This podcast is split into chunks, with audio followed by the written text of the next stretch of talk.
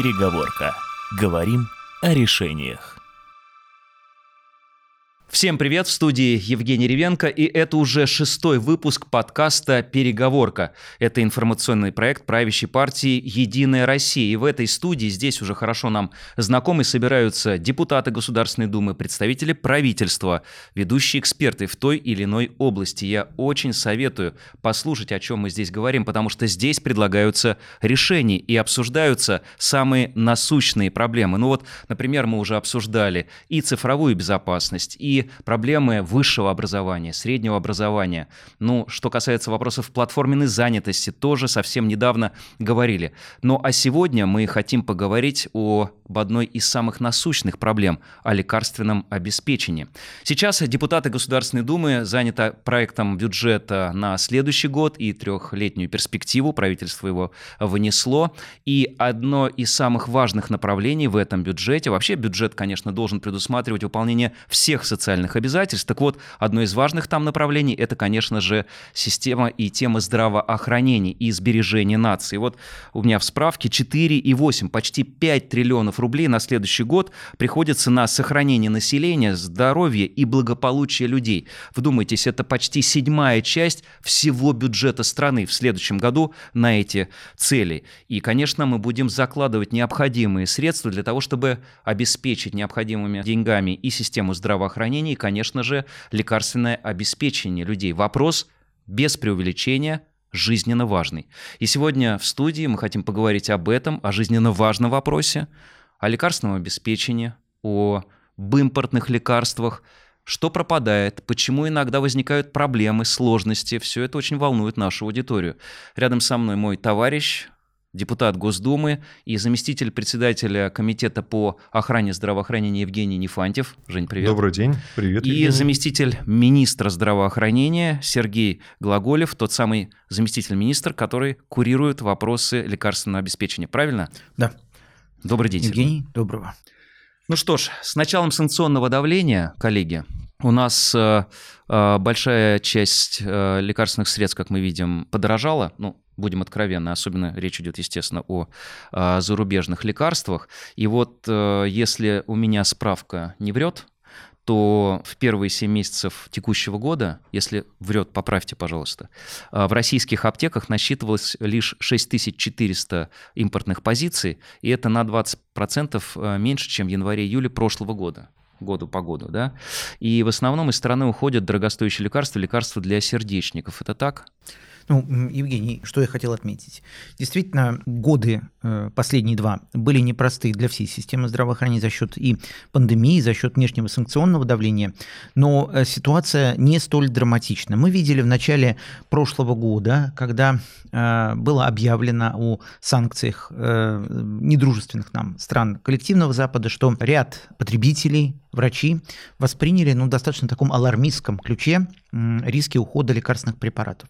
Хотя, причем, Сергей, извините, перебью, помните, что так называемые партнеры говорили с самого начала, что лекарства не затрагиваются, и что простых жителей и населения санкции не затронут. Наврали, затрагивают. Ну, затрагивают по касательной, но тем не менее мы очень внимательно не только следим за этим, но и действуем проактивно. И действует не только Минздрав, действует Минпромторг и, конечно, индустрия, которая за последние 10 лет преобразилась и получила громадный опыт быстрой работы, в том числе в период ковида. Ну, количество импортных лекарств действительно сократилось? Ну, количество импортных лекарств сократилось незначительно.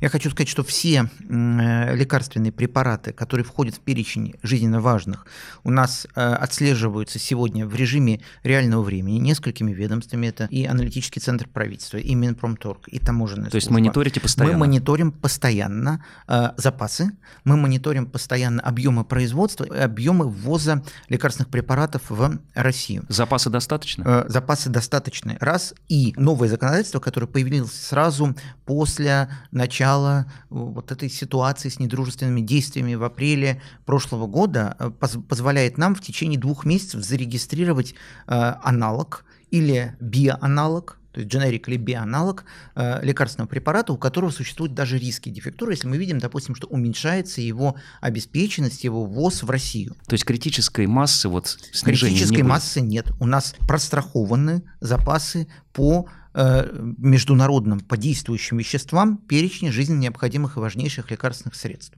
Раз. Вторая история, то, что мы видим сегодня, это вопросы масштабирования производства. Мы сталкивались, вот опять-таки, в апреле прошлого года до лета с достаточно острой ситуацией повышенного спроса, такого сметания и формирования запасов среднего ценового уровня лекарственных препаратов для лечения хронических заболеваний. Ну, например, болезнь Паркинсона, различные эндокринология. Когда эти препараты доступны по цене и легко сформировать такой объем запаса на год, условно говоря, и спрос их возрос в, не на порядок, но в 5-6 раз примерно. И за счет мер по индексации цен, раз, за счет мер по наращиванию отечественного производства мы где-то за 3 месяца стабилизировали ситуацию. И сейчас существует обратная история, когда объем потребления этих препаратов снизился за счет именно того, что пациенты достают используют запасы. Да. Вот, то есть ситуация сегодня прострахована и стабильна в этом плане. Ну, кстати, сказать, что касается вот этой покупки лекарств про запас. Я небольшой специалист, Жень, это не опасно вот хранить где-то там у себя дома? У них есть срок годности, в течение срока годности при соблюдении условий хранения они сохраняют свои свойства. То, о чем говорил Сергей. В какой-то момент пропал эльтироксин. Почему это получилось? Потому что всегда находится препарат примерно на 6 месяцев запаса. То есть часть лежит на производственной площадке, может, это если это российский препарат, часть в дистрибьюторском звене, часть в аптечном звене. Что произошло? Эльтироксин стоит 150 примерно рублей за упаковку. Там 100 таблеток, то есть их хватает больше, чем на 3 месяца. Соответственно, люди приходили и покупали по 10 упаковок. То есть на 3 года. От давления то же самое было. И таким образом в моменте произошла дефектура по конкретному препарату, но это в моменте. И дальше все решалось тем, что рынок наполнялся, то есть возникали новые поставки, которые приходили от производителей, и достаточно быстро это было решено. Вообще у нас рынок фармацевтический, он глобально опирается, и система лекарственного обеспечения опирается на список жизненно необходимых и важнейших лекарственных препаратов. Цены, на которые контролируются. Цены, на которые контролируются и надбавки государством. На всех этапах поставок. То есть то, о чем Евгений вот так уверенно сказал, о том, что цены там резко как-то выросли. На самом деле это больше... Но есть безрецептурный сектор. Да, это больше эмоций. Где нежизненно необходимые препараты встречаются в значительном объеме. Но если мы говорим об основе, о базисе, то есть это 814 международных непатентованных наименований. Вот видите, каждый день, буквально не так давно это было 809. И на жизненно важное вы не фиксируете. Мы фиксируем цены. Вот именно об этом мы... Это и клиника экономическая оценка, пропорционально, скажем так. И ваша оценка роста цен? У нас сегодня подавляющее большинство препаратов находится в пределах тех цен, которые были зарегистрированы абсолютно до 2022 года. Плюс у нас есть инфляционная индексация, раз. И более где-то около 1500 позиций были индексированы по специальному механизму повышения цен, если меняется рентабельность. Потому что это и логистика, и изменение цены вспомогательных веществ, субстанций и так далее. Для наших пытливых зрителей еще раз подчеркну, о чем сказали наши уважаемые гости, эксперты, что первое, запасов лекарственных средств достаточно. Никакого критического снижения специалисты не ожидают, мониторят ситуацию ежедневно в режиме онлайн. И, что очень важно, на базовые, жизненно важные лекарственные средства не зафиксировано значительный рост цен. Они находятся на стабильном уровне. Вот это очень важно.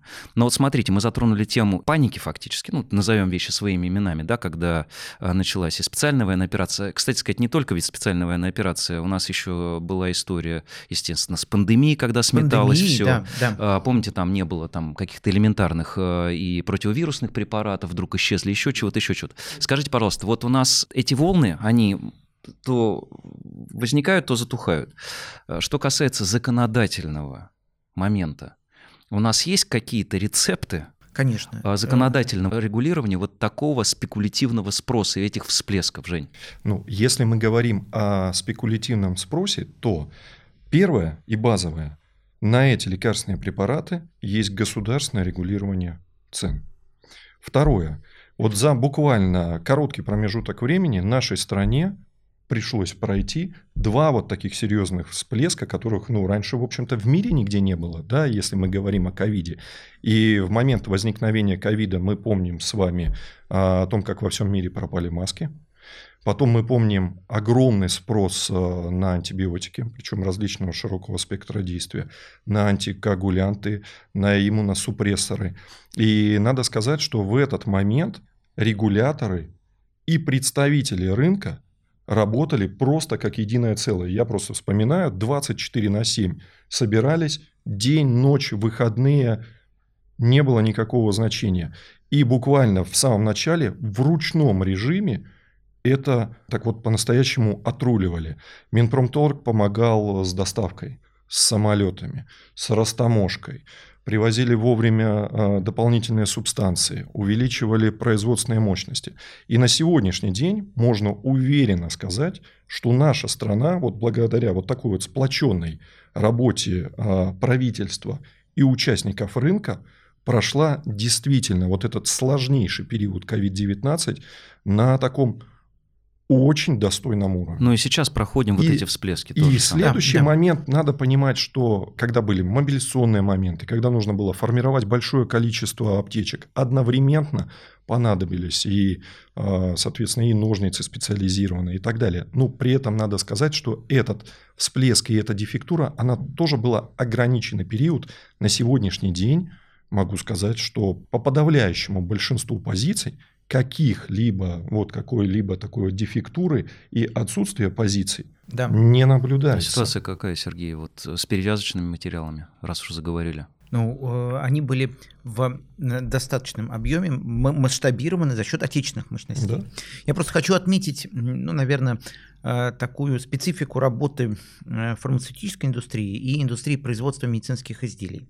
Это, несмотря на громадную такую инновационность и обновление ассортимента за счет новых технологий, ну, практически там с горизонтом, наверное, раз в 5 лет, если мы смотрим на классы лекарственных препаратов, это индустрия, живущая циклами, очень четко привязанными и к сезонам, если мы говорим о вакцинном цикле, допустим, гриппа, и к государственным закупкам 2 раза в год, как правило, такие объемы.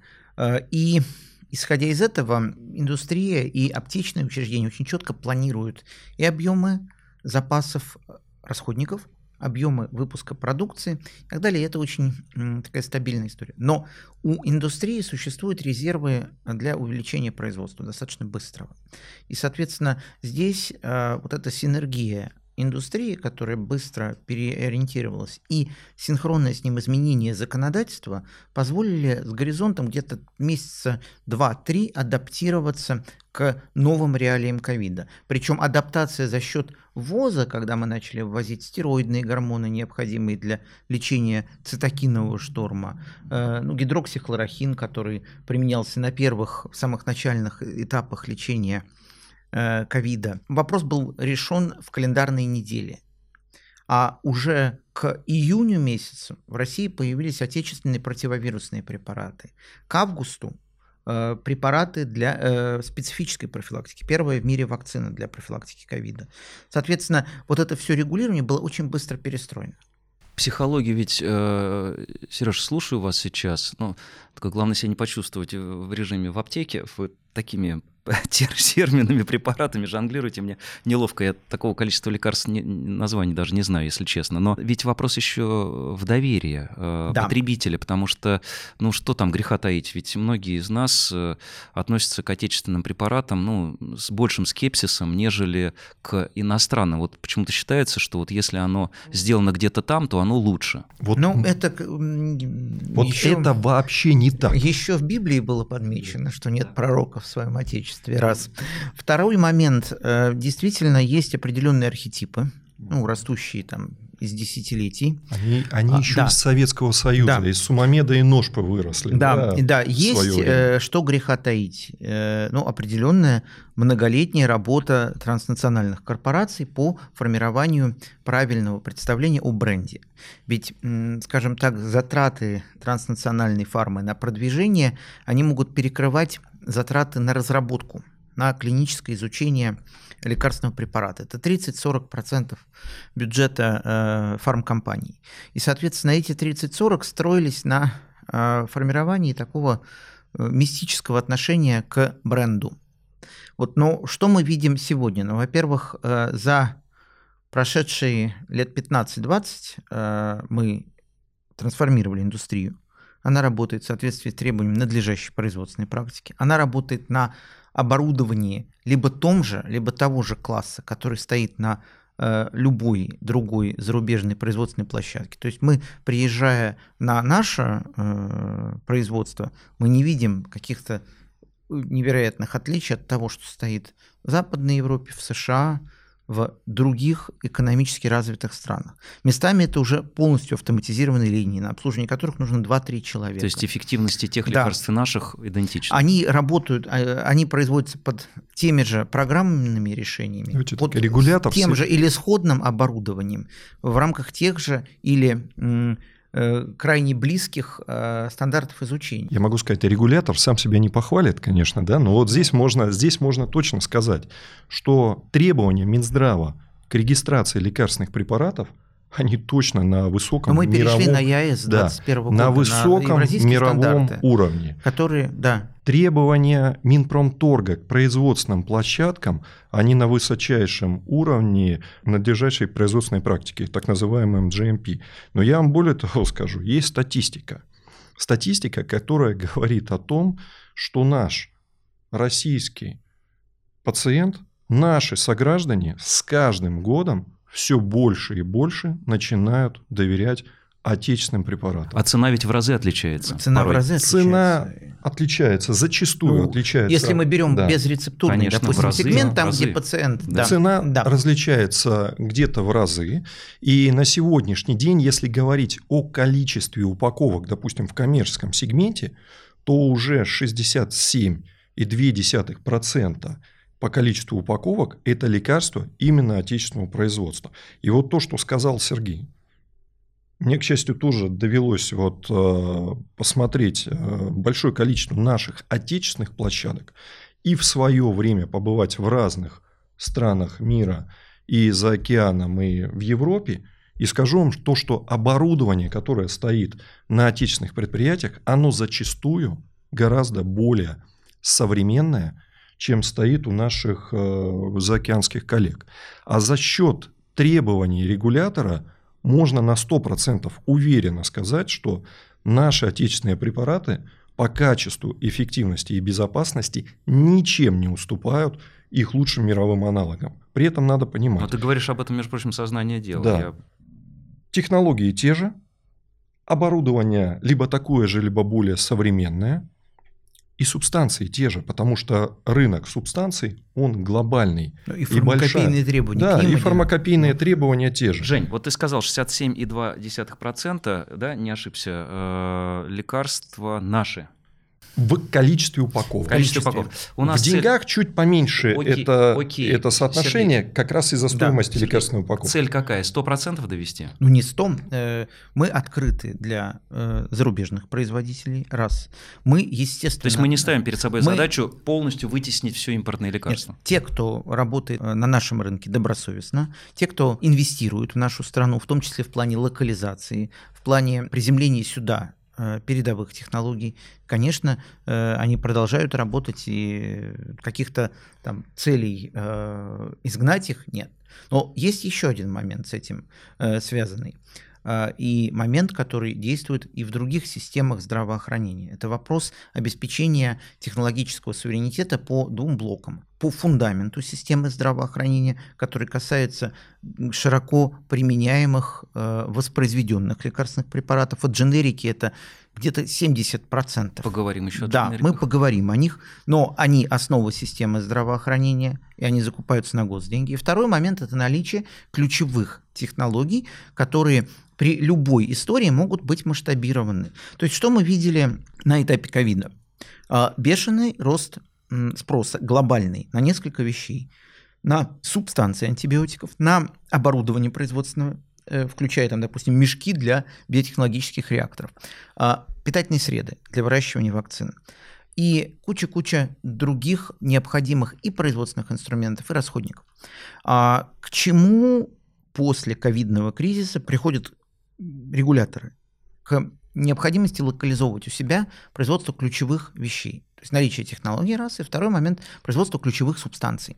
То, что, допустим, США и в ЕС заглохло. А сейчас Европейская комиссия стимулирует, создает холдинг по созданию, простите за тавтологию, по производству базовых фармацевтических субстанций, включая антибиотики и так далее. То есть вот эта система глобальных перекосов, когда случается какой-то черный лебедь, она, может быть, проблемы, связанные с ней, могут быть разрешены только если у тебя есть технологический задел и свое базовое производство. Коллеги, пока далеко не ушли, потому что тема очень большая и невероятно интересная. Все-таки мы затронули с вами моменты возникновения ажиотажного спроса, да, когда либо на пике пандемии, либо специальной военной операции добросовестные, просто недобросовестные люди, спекулянты бежали, там что-то скупали. Кто-то на нервах, а кто-то пытался где-то что-то, так сказать, поймать какую-то рыбу, да, и потом продавать, может быть, затридорога. Мы не знаем, но тем не менее. Скажите, у нас еще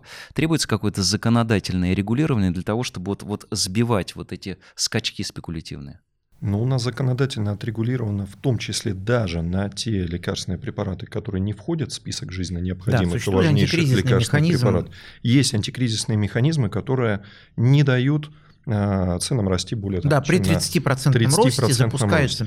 Росздравнадзор по инициативе субъекта может ограничить, зафиксировать цену и на жизненно важные препараты. Следующий немаловажный момент, который, я думаю, может быть интересен нашим зрителям, это то, что лекарственные препараты могут продаваться только в аптеках, либо, соответственно, иначе это уголовная ответственность, либо реализовываться в каких-то медицинских учреждениях.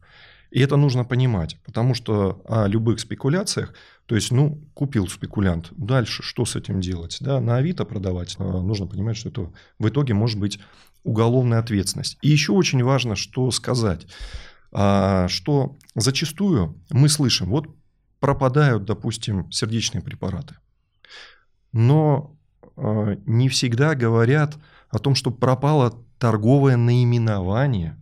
Допустим, вот недавно возникли перебои с препаратом такой Микардис. Это чье лекарство? Это зарубежный производитель, но у него нужно понимать, что это международное непатентованное наименование телмисартан. И этот телмисартан, он производится как уважаемыми представителями большой фармы иностранной, так и достаточно большим количеством российских производителей. То есть, получается, есть достаточное количество аналогов, которые абсолютно идентичны по своему химическому составу. Аналоги не пропадали. Аналоги не пропадали. Дальше могу... Более того, их объем увеличивал. Дальше могу рассказать. Да, допустим, вот бьют в колокола. Пропал, Лазолван. Начинаем разбираться. Лазолван сироп никуда не пропадал. Лазолван, просто производитель Лазолвана переходит постепенно на... Он отказывается от производства сиропа, переходит на производство раствора без сахара. А до этого пропал Лазолван в таблетках. Начинаем разбираться, почему он пропал. А выясняется, что он для этого производителя был неликвидной позицией, которая просто не продавалась на российском рынке, потому что вещество, содержащееся в этом препарате, амбраксол, есть еще достаточного количества производителей, которым как-то, не то чтобы доверяли больше, но покупали больше и, соответственно, приобретали этот препарат. И так по каждому начинаешь разбираться, и, собственно говоря, на каждую такую ситуацию с некой пропажей препарата есть, во-первых, своя причина, а во-вторых, свое решение. Коллеги, мы с вами затронули тему как раз лекарственного суверенитета, независимости и безопасности, да, обеспечения людей лекарственными средствами. Здесь, конечно же, вопрос возникает, вот чуть-чуть затронули тему дженериков, но пока про импортозамещение. Мы должны производить сами лекарственные средства в нужном и должном объеме. И здесь, конечно же, вопрос встает в полный рост о производстве. Вот у меня в справке значится, что только в 2022 году, в прошлом, введено в строй 9 производств лекарственных препаратов, а в первом квартале текущего года было открыто еще 4 новых завода. Вот у нас потенциал каков? Как вы его оцениваете? С 2010 года у нас было открыто в Российской Федерации 73 новых производственных площадки. Это большое количество. При этом это не то, что это сосредоточено в каком-то одном отдельно взятом регионе Российской Федерации. Это 26 различных регионов Российской Федерации, разбросанных по всей стране. Если говорить, допустим, даже вот с 2020 по 2023 год, это 26 производственных площадок. При этом надо сказать, что на 14 из них есть технологическая возможность к производству активных фармацевтических субстанций. То есть, все-таки отрасль фармацевтическая – это та отрасль, где точно можно сказать, импортозамещение идет такими опережающими темпами. У вас может быть вопрос только такой вот важный, да? А мы все производим от начала от субстанции до готовой лекарственной формы. А как ты догадался? А это, Евгений, не так, но хочется всех успокоить. Первое – это во всем мире не так. То есть, есть две страны глобальных производителя активных фармацевтических субстанций. Это Индия и Китай. И глобально весь мир, собственно говоря, у них закупает. И мы тоже закупаем. И будем закупать. Но при этом мы осознаем важность локализации активных фармацевтических субстанций у нас в стране. Выделено правительством Российской Федерации 215 стратегически значимых молекул, по которым есть задача вывести производство полного цикла. И на самом деле много что делается для того, чтобы все-таки поддерживать наших отечественных производителей. Да, и много мы говорим о правиле второй лишний, потому что правило третий лишний уже на сегодняшний день работает. А правило второй лишний – это вообще явное поддержание отечественного производителя, который от момента производства субстанций до момента выхода готовой лекарственной формы. Но здесь будут нюансы, мы их тоже можем обсудить, если вдруг мы будем обсуждать сегодня с вами маркировку и дойдем до этого, потому что здесь нужна прослеживаемость в производстве субстанции, чтобы не получилось так, что субстанцию уже почти готовую могли привести или готовую... Ну, злоупотребление. Да, и злоупотребить правом, да, этой преференции. Поэтому здесь можно наших вот слушателей успокоить. Действительно, очень много, что в этом направлении сделано. И еще больше придется сделать. Потому что та же самая Индия делает для своих производителей субстанции кэшбэк. Ну, то есть, когда ты произвел и экспортировал за границу, они датируют этих производителей. Тебе возвращаются средства. Да, то есть, возвращают средства. И при этом надо понимать, что мы все-таки сам по себе рынок, 150 миллионов населения, это рынок для производства субстанций достаточно маленький. Вот. И поэтому мы должны рассчитывать не только на производство, внутренний рынок, но и все-таки развивать это как экспортную составляющую. Сергей, Жень, спасибо большое. Маркировку мы еще затронем обязательно, раз тем более есть такая потребность и желание. Евгений достаточно подробно развернул картину, что сделано. Я понимаю, что мой вопрос, который сейчас я задам вам, он больше, может быть, относится все-таки к Минпрому, но тем не менее, вот про планы, пожалуйста, можете поделиться нашими творческими планами, что касается строительства новых предприятий и развертывания новых производств в лекарственной сфере? Ну, прежде всего, еще я вернусь, наверное, к предыдущей теме по субстанциям.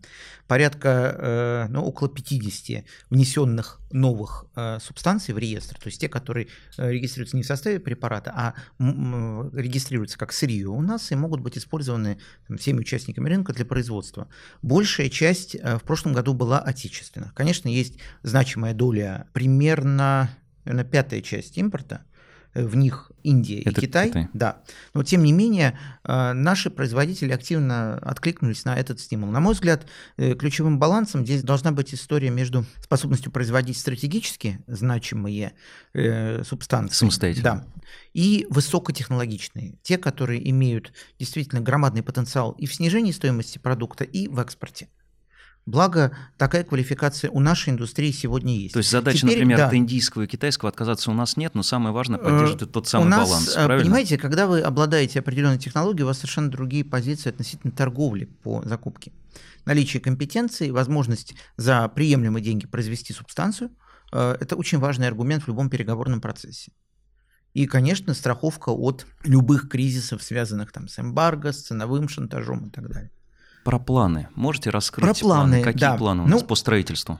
Вот Евгений очень хорошо отметил ситуацию, связанную с изменениями вообще ландшафта индустрии с 2010 года до текущих в рамках программы «Фарма-2020», когда, условно говоря, целью предыдущей программы, но здесь я немножко выхожу на поле Минпромторга, было обеспечить технологические компетенции для производства всего круга воспроизведенных лекарственных препаратов и биоаналогов, то есть копии биологических молекул. Сегодня цели более амбициозны, но они вполне обоснованы. Это создание отечественных инновационных препаратов, не только вторых в классе, но и принципиально новых. И опыт создания новых молекул, он очень хорошо проявил себя в рамках ковида, когда значительная часть пациентов с цитокиновым штормом получала отечественные моноклональные антитела для лечения, жизнеспасающие вещи. И это, конечно, позволило дать каждому желающему адекватную терапию, не рассчитывая там на поставки импорта, которые тоже сокращались, потому что весь мир потреблял одно и то же. Вот теперь сегодня Минпромторг имплементировал несколько очень важных программ. Программы льготного кредитования производственных площадок с очень низкой процентной ставкой, раз.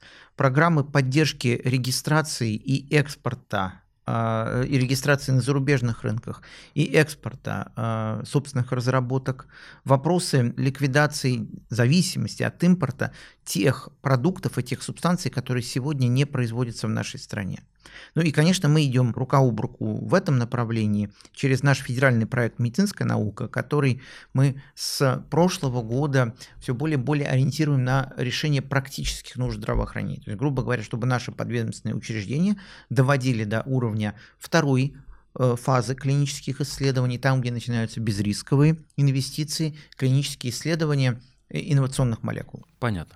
Но при этом надо сказать, что именно если мы говорим о производстве готовых лекарственных форм, такого, да, ну, в основе которых является химический синтез, да, то есть то я думаю, что у нас производственных мощностей на сегодняшний день достаточно, чтобы обеспечить и нашу страну, и на самом деле вполне себе и позволить себе экспортировать во многие другие страны мира.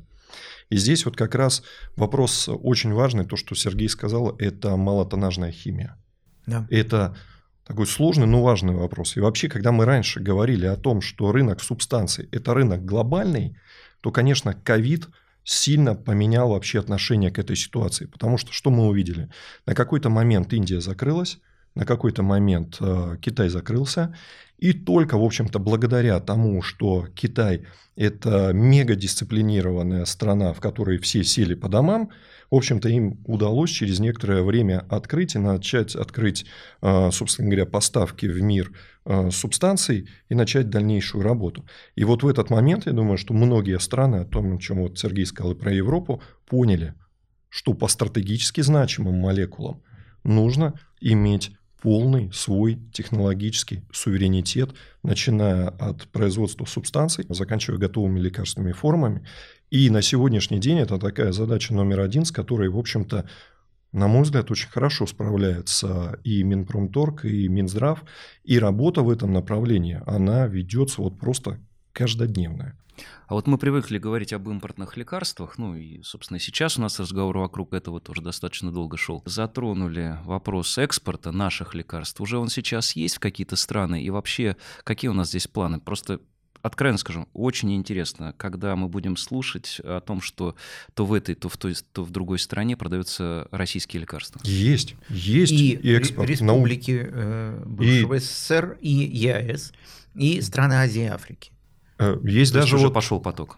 Есть устойчивый, вот, да. Есть устойчивый поток. Вот недавно, допустим, я общался с одним из производителей субстанции. Они заключили первый контракт с Кубой и посылают туда. А что поставляем в основном? Различные и антибиотики, и кардиология. От инсулинов до широкого госпитального портфеля, вакцин элемент. В частности, у нас в Никарагуа СПБ НИВС открыл свое производство гриппозных вакцин, которые широко востребованы, которые получили преквалификацию ВОЗ. Ну и, конечно, вот тот хребет здравоохранения и биологические молекулы, они имеют ценовые преимущества, не уступая по качеству как минимум, а то и превосходить. Дженерики. Мы про них сегодня с вами уже чуть-чуть говорили, затронули по касательной, а сейчас чуть подробнее. Вот какая позиция и у врачебного, и фармсообщества, какая позиция в отношении дженериков у законодателя, ну и, собственно говоря, регулятора? У меня простая позиция. Дженерики позволяют и экономить средства потребителей, то есть пациента, за счет лекарства, которые покупаются за счет наших сограждан, также позволяют экономить бюджетные средства. Поэтому, собственно говоря, к дженерикам предъявляются ровно такие же требования по качеству, эффективности, безопасности и по производству, как и к оригинальным препаратам. Но для того, чтобы произвести дженерик, сначала должна закончиться патентная защита. Да, закончится патентная защита. И вообще концепция дженериков и их такого регулирования на основе ограниченных данных при клинике, где они просто демонстрируют свою сопоставимость, свою терапевтическую эквивалентность на основе ограниченных данных исследований, возникла около 50 лет назад. И сегодня, опять-таки, процентов 70 объема лекарственных препаратов во всем мире потребляемых. Это препараты воспроизведенные, никаких проблем с ними сегодня нет. Есть, я бы сказал, что это определенный такой психологический миф, внутренний барьер человека. Сформированный и рядом производителей о том, что воспроизведенный препарат не может действовать так, как оригинальный. Но здесь есть несколько моментов. Во-первых, множество брендированных препаратов являются дженериками, потому что оригинатора лекарственного средства, которое появилось 30-40 лет назад, уже может не быть на рынке. То есть это брендированная копия. Во-вторых, в ходе всего жизненного процесса оригинальный препарат тоже претерпевает кучу изменений. И его идентичность тому первому подтверждается в ходе таких же исследований, как и для дженериков. То есть он может быть дженериком самого себя. А какой у нас процент дженериков сейчас на рынке? Есть примерное понимание? Примерное. У нас примерно те же объемы, те же соотношения объемов, что и, допустим, в Западной Европе. То есть ассортимент рынков очень похож у нас. Поэтому дженерики доминируют на рынке. И это правильно, потому что если бы на рынке доминировали препараты с истекшим патентом, но по патентным ценам, ни одна бы система здравоохранения не имела ресурса приобретать что-то новое. А вопросы я задаю не только свои собственные, но и нашей аудитории. И есть же скептическое отношение, Жень, только что, сказал. У меня вопрос-то просто сейчас тебе задам, ты уже дальше разовьешь. Мы будем повышать порог вхождения дженериков в Россию или нет? Это вопрос от скептиков. Тот же требование к регистрации дженериков. Требования к регистрации синхронны. Раз.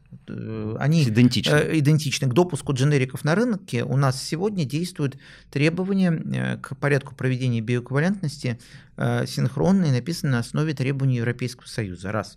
Вторая история. Исследования должны проводиться сегодня локально. Два.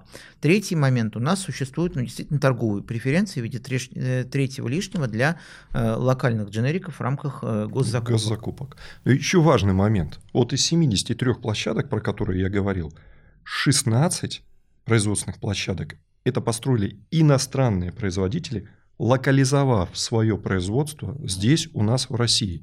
И надо понимать, что те лекарственные препараты, которые у нас здесь, в России, производились, они производились не только для нашего внутреннего рынка, но и в том числе для экспорта за границу в страны не только Восточной Европы, но и Западной Европы, и в другие страны. То есть мы говорим все-таки о том, что не так важно, где находится производственная площадка. Важно то, что требования, которые предъявляются к оригинальному препарату, к дженерику, произведенному на территории Российской Федерации или на территории Европы, они идентичны. Ну, я приведу еще один пример. Вот в зарубежной практике фармбизнеса существуют истории контрактации производства у третьего лица. То есть есть завод, который выпускает, условно говоря, таблетки одного действующего вещества, которые затем могут быть расфасованы как брендированные продукты, как дженерик. Одни и те же таблетки. Одни и те же таблетки. У них будет разная ценовая категория. Они займут обе ниши. У них это регуляторно допустимо. Но...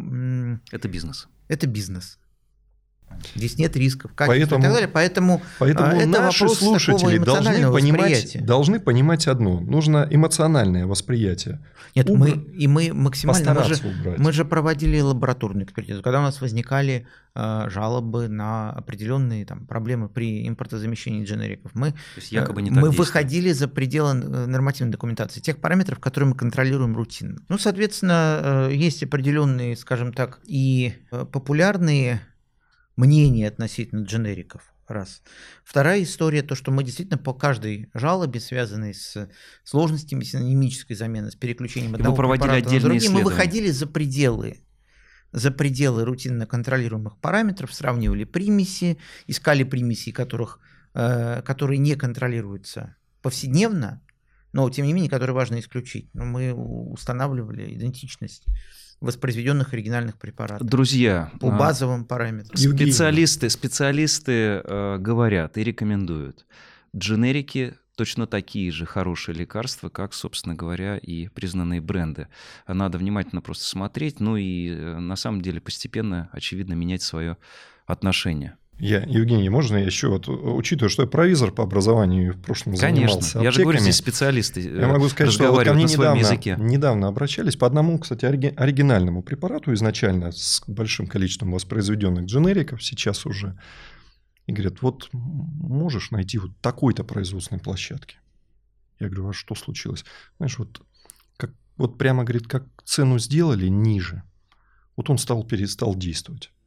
Я говорю, это вообще две абсолютно невзаимосвязанных истории. Минздрав, кстати, иногда по некоторым позициям существенно может опустить цену. И вот в данном случае по этому оригинальному препарату цена опустилась примерно с 600 до... Потому что он стал конкурировать с дженериками. До 300 рублей. Я говорю, так это та же партия, произведенная на том же заводе. Но пока он был патентован, маржинальность его была... Представляете, то есть это...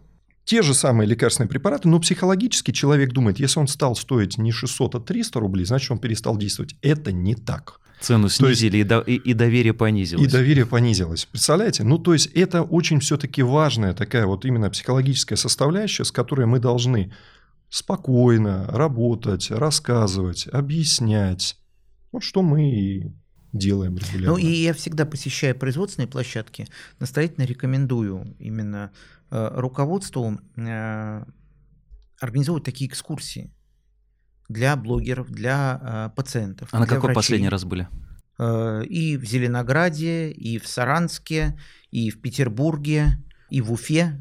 То есть множество площадок. Я практически, когда я приезжаю в командировку, может быть, даже по другой теме, я стараюсь посетить аптечные склады, которые участвуют в лекобеспечении, и производственные площадки.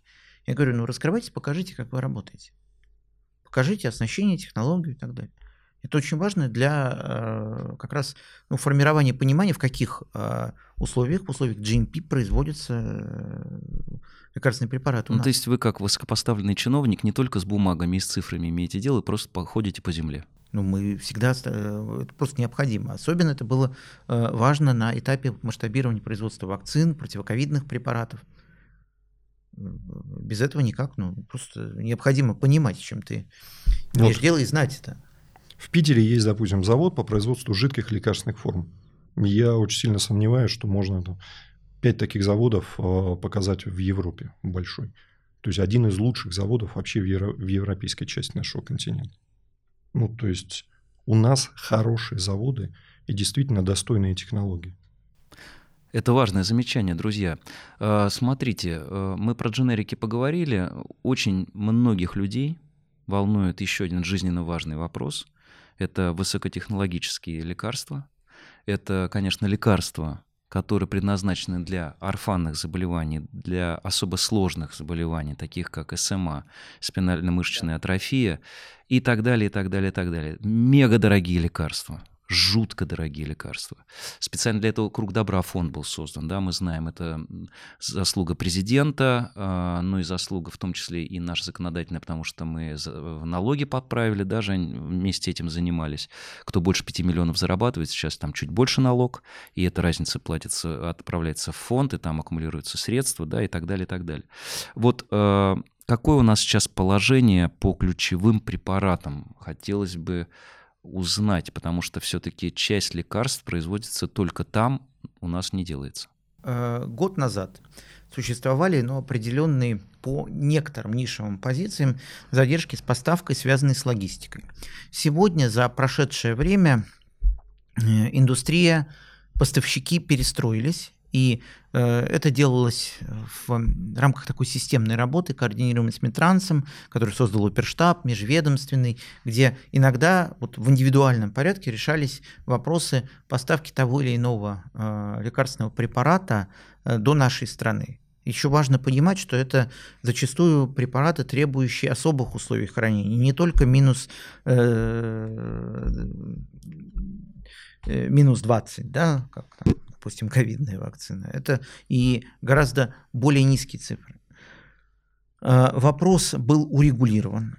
Параллельно с этим Круг Добра получил возможность формировать запасы лекарственных препаратов. И здесь ситуация устойчивая, средств в Круге Добра достаточно. И более того, в прошлом году, благодаря наличию этих средств, Круг Добра стал участвовать в обеспечении, финансировании помощи детям при 14 высокозатратных нозологиях. То есть мы расширили. Это 20 миллиардов рублей. Да. То есть ситуация сегодня стабильна, контролируема и устойчива. Второй момент, на который я хотел бы обратить внимание, это, конечно, и работа наших производителей по созданию лекарственных препаратов для терапии орфанных заболеваний.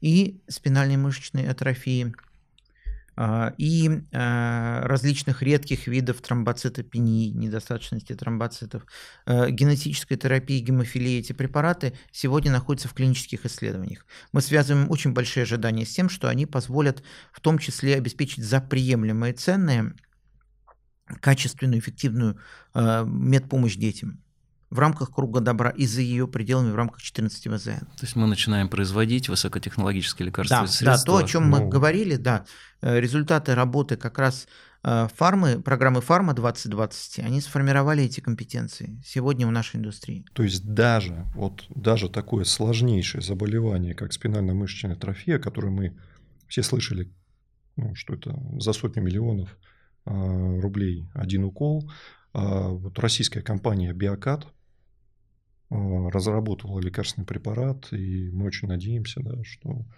он будет эффективно применяться. То есть, представляете, насколько сложное заболевание, и российской компании удалось создать препарат для лечения. Вы как оцениваете динамику разработок отечественных препаратов от таких тяжелых заболеваний? Динамика сама, как вы ее оцениваете? Мы видим последние года два очень серьезный рост. Выход за традиционные биоаналоговые зоны в орфанные заболевания ключевых биотехнологических компаний. Поэтому всячески приветствуем это.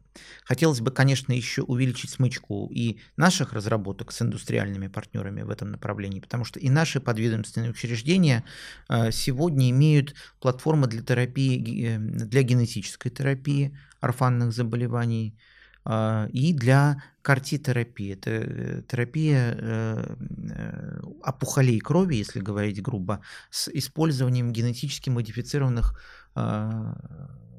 лимфоцитов пациентов, которые у нас стоят в десятки раз дешевле, чем зарубежный продукт. Поэтому крайне позитивно, крайне приветствуем и индустриальное партнерство в этом плане. И считаем, что как раз развитие отечественного производства – это один из базовых элементов обеспечения доступности.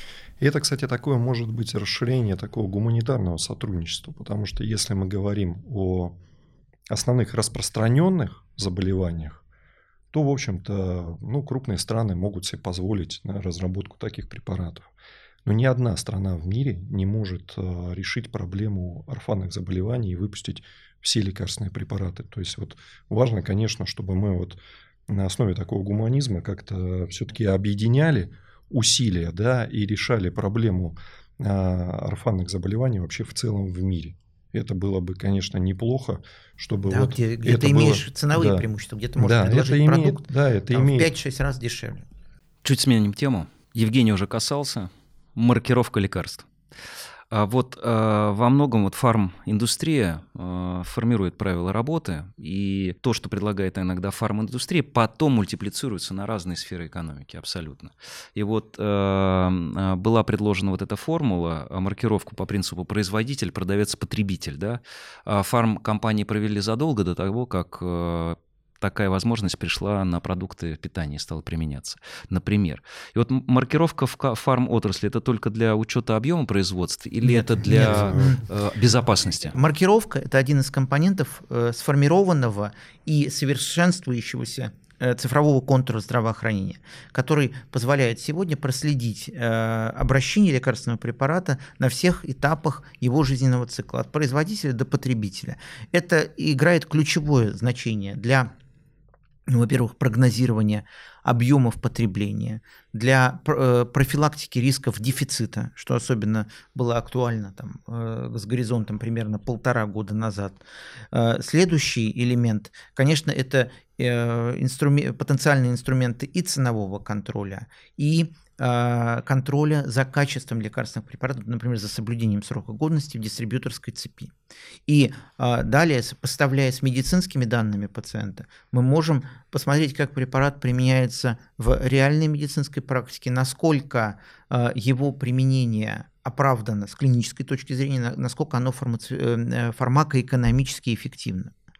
То есть это громадный прорыв в области обеспечения прозрачности фармрынка. И безопасности. И безопасности. Но это особенно актуально, потому что фармрынок – это та зона, где потребитель и даже врач не может отследить характеристики продукта. По умолчанию они должны быть гарантированы. Фармацевтическая отрасль была первой отраслью, внедрившей маркировку после ШУП, и внедрившей первой отраслью, которая внедрила именно Data Matrix. Те небольшие квадратные коды, которые мы видим теперь на каждой упаковке лекарственного препарата. При этом наши слушатели должны понимать, что каждая упаковка лекарственного препарата, введенная в оборот в Российской Федерации, имеет уникальный код. И то, о чем говорил Сергей, у регулятора есть возможность видеть каждую упаковку в моменте времени, где она находится. То есть, когда она произведена, когда она введена в оборот, когда она реализована дистрибьютору, когда от дистрибьютора она перешла, предположим, в лечебно-профилактическое учреждение или в аптеку, и когда она уже была реализована конечному потребителю. И что очень важно, что система, на самом деле, она достаточно открытая. То есть, есть такое приложение «Честный знак». Человек может его скачать себе на мобильный телефон. У тебя есть? Есть. Да, у всех. У всех. Рекомендуем. И оно многофункционально. То есть, не только для лекарств, а для, соответственно, и всех товарных категорий, которые вошли в единую информационную систему маркировка. На самом деле, когда маркировка начала развиваться, изначальная идея, конечно, это была борьба с контрафактом и фальсификатами. Да? А дальше с развитием системы мы увидели, что она дает просто огромнейшие возможности. Когда был COVID-19, и страна, и регулятор был в условиях в какой-то момент времени, когда те ресурсы лекарственных препаратов, они были ограничены, то регулятор мог видеть в разрезе всех субъектов Российской Федерации и всех лечебно-профилактических учреждений, в какой момент времени сколько лекарственных препаратов каждого наименования находится в конкретном месте. По поводу дефектуры. Вы представляете, что это вот на сегодняшний день с таким массивом данных, то есть можно переходить уже к предиктивному анализу, то есть к предсказанию дефектуры, что очень важно. Но дальше с развитием вообще системы начали открываться вообще какие-то новые вещи. Например, вот об одной из них могу рассказать, она совершенно неочевидная.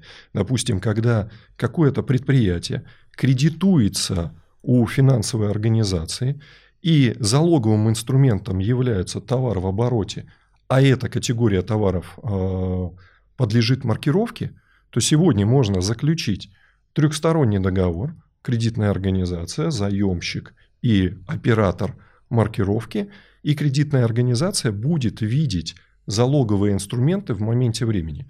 То есть это снижает риски для финансовой организации, соответственно, а риск всегда закладывается в цену кредита. И, соответственно, это в итоге может снижать, соответственно, кредитную ставку. Но вообще глобально, конечно, если мы в какой-то момент придем, что у нас будет максимально большое количество категорий товаров, которые маркируются, это такая основа государственного планирования вообще в целом. И вот то, что мы в начале беседы говорили о том, что второй лишний. Преференции для российского производителя. Очень важно, что именно с маркировкой, выстраивая прослеживаемость производства субстанции, мы можем гарантировать, что субстанция, да, действительно создана в России из интермедиатов, соответственно, и синтезирована здесь, и этот производитель может получить вот такие преференции. То есть, представляете, да, глобально, а если еще дальше интермедиаты прослеживать и так далее, смотреть по товарной номенклатуре, где они пересекаются в других отраслях, то есть для государства это просто бездонная возможность аналитической работы. Поскольку мы заговорили, я так понимаю, что маркировка – это вообще такой мультиинструмент. Еще, кстати, извиняюсь, можно я еще добавлю еще такой вопрос, который волнует и меня, я думаю, и Сергея, и вас, Евгений Васильевич.